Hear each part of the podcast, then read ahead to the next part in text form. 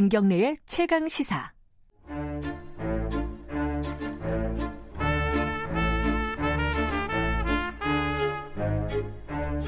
네, 김경래 최강 시사 3부 시작하겠습니다. 수요일마다 돌아오는 최강 시사의 영화 코너 스포일러. 오늘도 최강희 영화 평론가 나와 계십니다. 안녕하세요. 예, 안녕하세요. 어, 이 얘기를 안 할 수가 없을 것 같습니다. 네. 어, 기생충이 어, 골든글로브 미국에서 골든글로브 최우수 외국어 영화상을 수상했습니다. 네. 이게 대단한 겁니까? 대단하죠. 예. 그래요? 예. 어떤 상인지 뭐 이런 것 좀 설명 좀 해주세요. 일단 미국에서 연말 연시에 각종 영화상이 열리죠. 예. 어, 각 지역마다 있는 그 평론가들, 비평가 협회들이 있어요. 뭐 뉴욕 비평가 예. 협회상 뭐 이런 거 있잖아요. 그죠? 비평가 협회, 어. 뭐 이런 비평가 협회 상들도 많이 받았고요. 또 예. 전미 비평가 협회 최우수 작품상도 받았죠. 네. 그래서 골든글러브를 받을 수 있을 것 같다라는 느낌이 왠지 들더라고요. 근데 음. 아니나 다를까 받았습니다. 그 우리나라 영화로는 어, 처음인가요? 골든글러브 최초니까 예. 후보에 오른 것도 최초예요. 예. 근데 후보에 오른 것도 최초고 또 감독상, 각본상 이게 본상이거든요. 예. 그러니까 주요 부문상의 후보에도 올랐다. 다 올랐고. 예, 예. 근데 이제 뭐 받은 거는 외국어 영화상이지만 음, 네. 사실 어, 일반적으로 골든글러브가 이제 영어권 영화에 주는 상이에요. 음. 이게 이제 봉준호 감독도 아카데미상은 로컬 영화상이다 예. 이렇게 얘기를 했잖아요. 그게 예. 맞는 말이에요. 그 음. 뭐 칸이나 베니스 베를린처럼 국제 영화제가 아니거든요. 네. 미국인들이 자기들 영화에 주는 상이에요. 음, 우리 대종상. 예, 예, 맞습니다. 근데 그런데 어찌됐든 뭐 할리우드가 전 세계 영화 시장의 70% 이상을 음. 장악하고 있기 때문에 영향력이 대단하죠. 네. 그래서 이제 그런 할리우드에서 주는 어, 권위 있는 영화상에서 외국 영화상을 받았고 이 아카데미에 이어서 권위로 치면 한두 번째 정도 됩니다. 음, 골든글러브가. 네. 그래서 예, 이번 영화상 예, 외국 영화상 수상 때문에 이제 어, 2월에 다음 달에 이제 아카데미 시상식이 열리는데 어, 여기도 지금 예비 후보로는 올라가 있죠.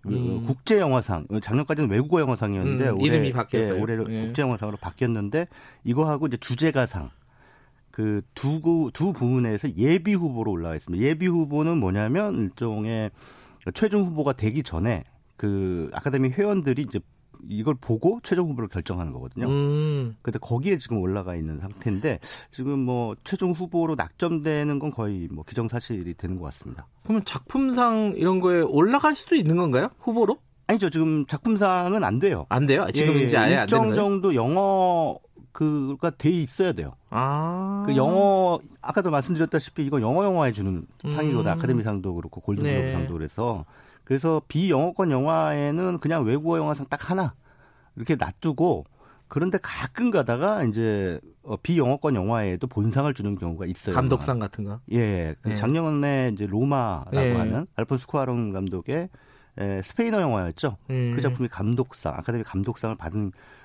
적이 있는데 어쨌든 뭐 예, 이번에는 주제가상하고 어, 국제영화상에만 예비 후보가 돼 있기 때문에 아. 예, 두 분야 두 부문에서 과연 최종 후보로 음. 어, 낙점이 될지는 이제 내 다음 주에 발표가 나니까 아. 두고 봐야겠죠. 그러니까 감독상 같은 거에 노미네이트 될 거는 아니네요, 지금 현실적으로. 그렇죠. 그죠? 예. 근데 주제가 상은 갑자기 좀 뜬금없어요. 이건 왜 받는 거예요? 아, 왜 올라간 거예요, 이게?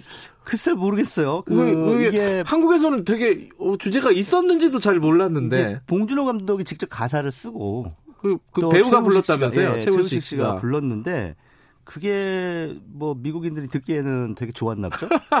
정작 우리는 우리나라 관객들은 주제가 있었나? 어, 그러니까요. 예, 마지막에 예. 자막 올라갈 때 나온 역, 네, 그 네. 노래라면서요. 어, 저도 한번 찾아서 들어봤는데 네, 네. 기억이 안 나더라고요. 그러니까. 아, 노래는 좋은데 기억이 안 나요, 이게. 아니, 우리나라 어. 관객들은 대부분 뭐 이렇게 엔딩 크레딧이 올라갈 때 음. 나가시잖아요. 아, 크레딧이 길어요. 네, 크레딧이 길기도 하고 극장이 불 아예 켜버려 켜버리죠. 아, 맞아요. 예, 사실은 음, 엔딩 크레딧 다 끝날 때까지 불 켜면 안 돼요. 그렇죠. 그 영화에 대한 예의라면서요. 예, 예. 음. 근데 그냥 바로 빨리 나가라. 이렇게 하면서 불 켜버리니까. 청소해야 되니까. 예, 예. 아, 근데 이제 봉준호 감독 수상 소감이 네. 골든글로브 보니까 어, 한국어로 했더라고요. 옆에서 네. 통역을 해주고 예, 한국어로 그, 그 얘기를 했어요. 영어 그 자막의 장 1인치의 아. 장벽을 넘어가면 네.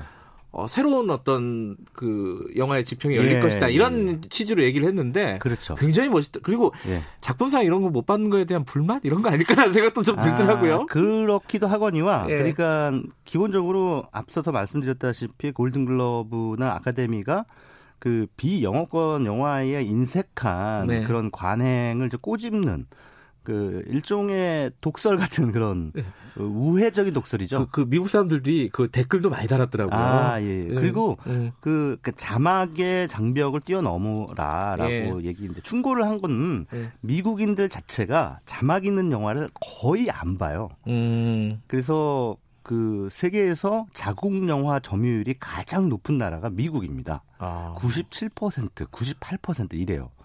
외국 영화는 아예 안 보네. 아예 안 봐요. 예. 예, 거의 안 본다고 보시면 돼요. 그러니까는 예. 어, 미국인들은 어, 이런 마- 표현이 좀 적절한지 모르겠습니다만 사실은 우물한 개구리예요. 음. 그러니까 자기들 영화 외에는 다른 나라 영화를 보지를 않아요. 그러니 음. 세계에서 어떤 감수성이 있는지에 대해서 알지 못하죠. 음. 그 대국이 음. 그큰 땅에서 사는 미국인들이 사실은 우물한 개구리라는 얘기예요. 음. 그러니까 그래서 이제 봉준호 감독이 바로 그런 그 음. 미국의 영화 문화를 조금 꼬집으면서 음. 좀 지평을 넓혀라. 그러니까 음. 시야를 좀 넓혀서 제발 다른 나라 사람들이 어떻게 사는지 좀 봐라. 라고 하는 얘기를 이제 우회적으로 그렇게 한 거죠. 그 미국 사람들은 또 이게 외국어 영화를 그러니까 네. 미국에서 봤을 때 외국어 영화를 네. 더빙해서 개봉을 한다면서요. 일부 그, 영화는. 그렇죠. 예, 그러니까 자막 자체를 보는 거를 되게 싫어해요. 왜 싫어하는지 모르겠는데, 어, 그게 워낙 오랫동안 그렇게 훈련이 돼 있다 보니까, 음. 그, 뭐, 특히나 미국 같은 경우에는 자국 영화도 엄청나게 많이 쏟아지고, 음. 그렇죠. 예, 예. 음. 그리고 자기들, 미국인들이 생각하기에는 그냥 자국 영화만으로도 만족스러운 거예요. 음흠. 그래서 이제 그 영화들을 보는데 그래서 어, 이 자막이 있는 영화로 미국에서 이 박스오피스 1위를 한 경우는 거의 없는데 거의 2000년 무렵에 이안 감독의 와호 장룡이란 무협 영화가 예, 알죠. 미국에서 자막이 있는 영화로 거의 최초로 1위를 했습니다. 아, 그랬어요. 예. 와우장이 그렇게 흥행을 했었어요. 예, 흥행 1위를 오, 했어요. 그랬구나. 그래서 그게 굉장히 전무후무한 기록이다. 예. 근데 이제 그 이후에는 거의 자막이 있는 영화는 뭐 흥행 안 되는 그런 음. 분위기는 여전하죠. 예. 음. 그 기생충이 미국에서 흥행은 좀 되고 있는 겁니까? 지금 그러니까 원래 미국은 그 이런 이제 특히나 예술 영화, 예. 아트하우스 영화 같은 경우에는 소규모 어, 개봉관에서 일단 관객들을 만났다가 네. 조금씩 조금씩 늘려나가거든요. 음. 그래서 이 특히나 아, 아카데미나 골든글러브에서 상을 받는 영화들은 이 수상을 계기로 해서 스크린 수를 확 늘립니다. 아하. 그러니까 지금 현재는 저 박스오피스 10위권 안에는 못 들어가는 상황. 그 왔다 갔다 음. 하는 그런 어, 들어갔다 나왔다 하는 그런 상황인데 어, 지금 이제 골든글러브를 받았기 때문에 예. 또 스크린이 아마 어, 이번 달에 확 늘어날 겁니다. 음. 늘어나게 되면 이제 박스오피스 중위권 정도로까지는 진입할 수도 있지 않을까. 음흠. 그, 그렇게 이제 예상을 해보는 거죠. 만약에 그런 상황이 벌어진다면 그것 역시 한국 영화로는 최초죠. 박스오피스 10위 안에 한국 영화가 들어간다는 건. 마지막으로 아카데미 예측을 한번 해볼까요? 최강희 평론가님.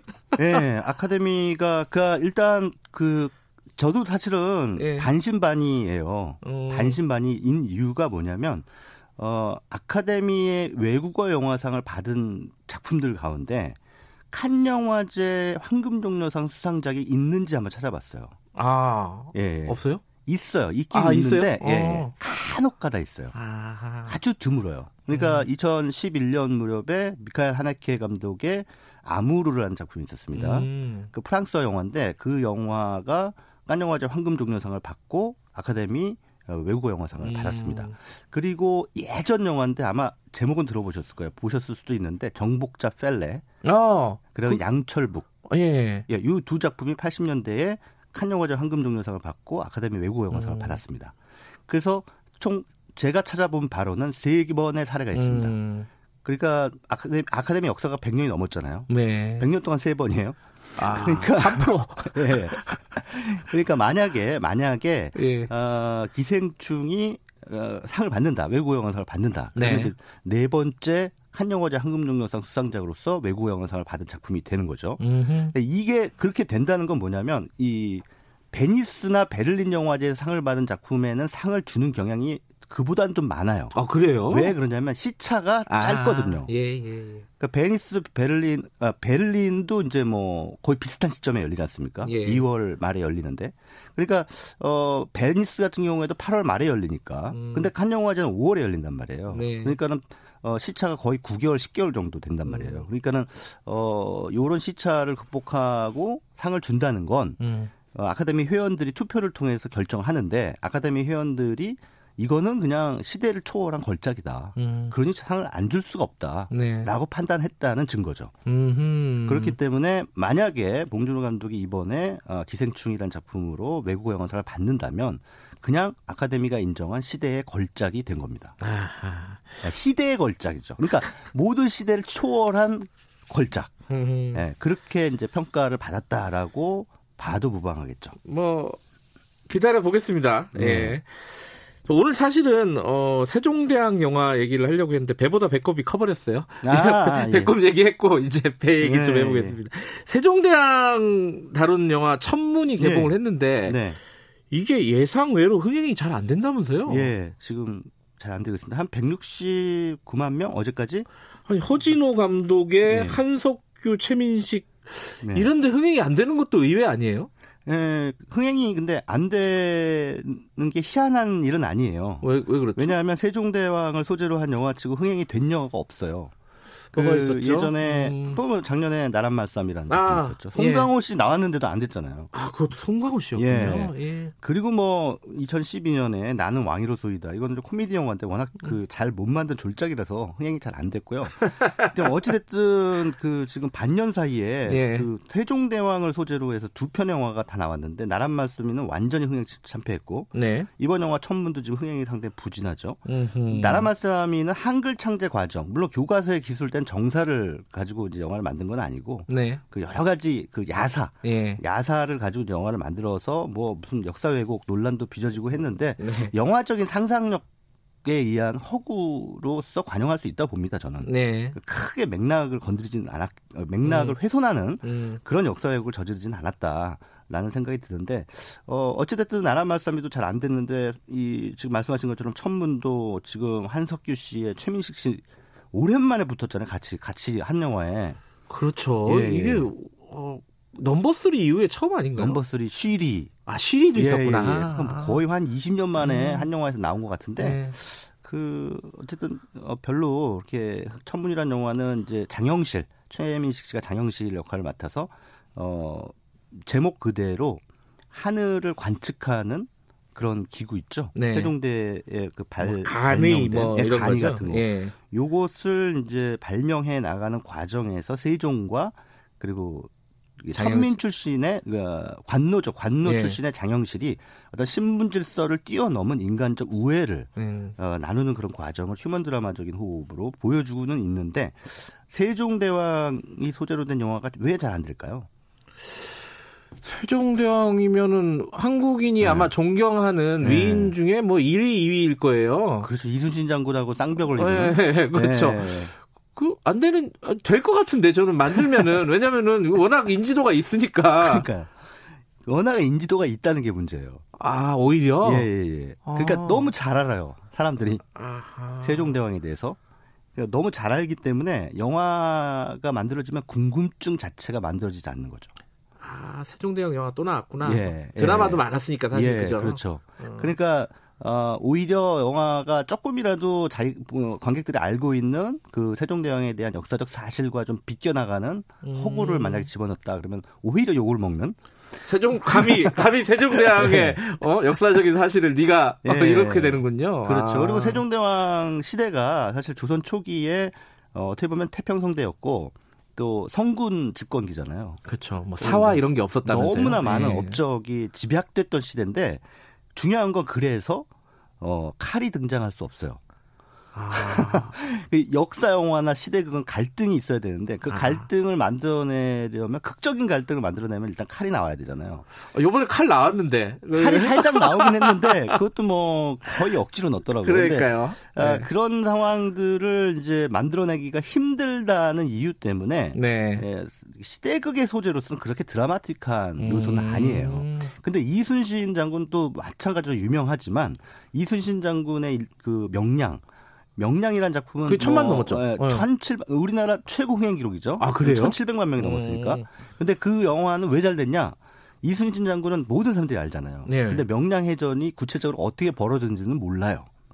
그렇죠. 명량해전은 외우기만 했죠. 듣기만 했죠. 네. 그러면 12척으로 뭐 200척의 음. 외선을 격파했다 정도는 아는데 구체적으로 어떻게 전투를 했는지 음. 이런 것을 영화적 스펙타클로 보여줄 수가 있었다는 거죠. 네. 그래서 사실은 어 뭐 변호인을 만든 양우석 감독이 그런 얘기를 했는데 그 좋은 기획이란 사람들이 알지만 잘은 모르는 것 음. 이거를 영화를 만들었을 때. 예, 관객들이 많이 본다. 음흠. 그런 차원에서 보면 어, 이순신 장군의 명량은 그 요소를 갖췄지만 네. 세종대왕이 나오는 천문이라는 영화는 그 요소를 못 갖췄죠. 아. 그래서 영화 자체의 만듦새와는 별도로 네. 관객들이 그냥 궁금하지가 않은 거죠. 너무 잘 알기 때문에. 그게 자, 그 저는 영화를 봤는데 네. 그게 그 약간 퀴어 코드가 있다, 동성애 아. 코드가 있다. 예, 예. 이렇게 해석하는 사람들도 꽤 있더라고요. 아, 뭐, 그렇게까지. 아니, 뭐, 남자들의 어떤 진한 우정. 음. 그게 왜 서로 보면서 이렇게 눈물 흘리는 장면이 좀 오글거린다라는 말씀이시는데, 왜 남자들끼리는 서로 보면서 눈물 흘리면 안 되나요? 아, 이게 좀 네. 이게 어색해서 장영실이 여성이었으면 흥행이 잘 되지 않았을까라는 아니, 그 성별을 이름도- 바꿔버리면 안 되죠. 이름도 영실인데. 아, 농담이었습니다. 예. 아, 어째 아, 세종대왕이라는 소재가 가지는 약간 딜레마가 있군요. 이런. 대중 예술에서. 예, 그렇습니다. 그래서 뭐 보면은 어 김종서와 수양대군의 갈등을 달았던 관상이라든가 아니면 아. 아. 버지가 아들을 죽인 얘기죠 사도라든가 예. 뭐 왕이 정통성 문제가 아주 불거졌던 광해 예. 그리고 또 연산군 시대를 다룬 왕의 남자 음. 뭐 이런 작품들이 다 흥행했잖아요. 그러니까 갈등의 시대가 아. 역사의 역사 영화의 아주 중요한 흥미로운 매력적인 소재라는 거죠. 연상군은 그렇게 영화를 많이 만들었는데도 예. 나올 때마다 사람들이 보는 것 같아요. 예. 근데 음. 일반적으로 우리가 드라마에서 접근했던 그 연산군 이야기가 아니라 음. 요거는 이제 앞서 말씀하셨던 좀 퀴어 코드를 왕의 남자에는 집어넣었죠. 그렇죠. 다른 어. 방식으로 접근했기 때문에 사람들이 신선하게 봤던 것 같습니다. 알겠습니다. 네. 어, 저는 천문 재밌게 봤는데 어, 흥행이 음. 잘안 되고 있군요. 자 아카데미 상은 한번 우리 기대를 한번 해보겠습니다. 오늘 말씀 감사합니다. 예, 감사합니다. 최광희 영화 평론가였습니다.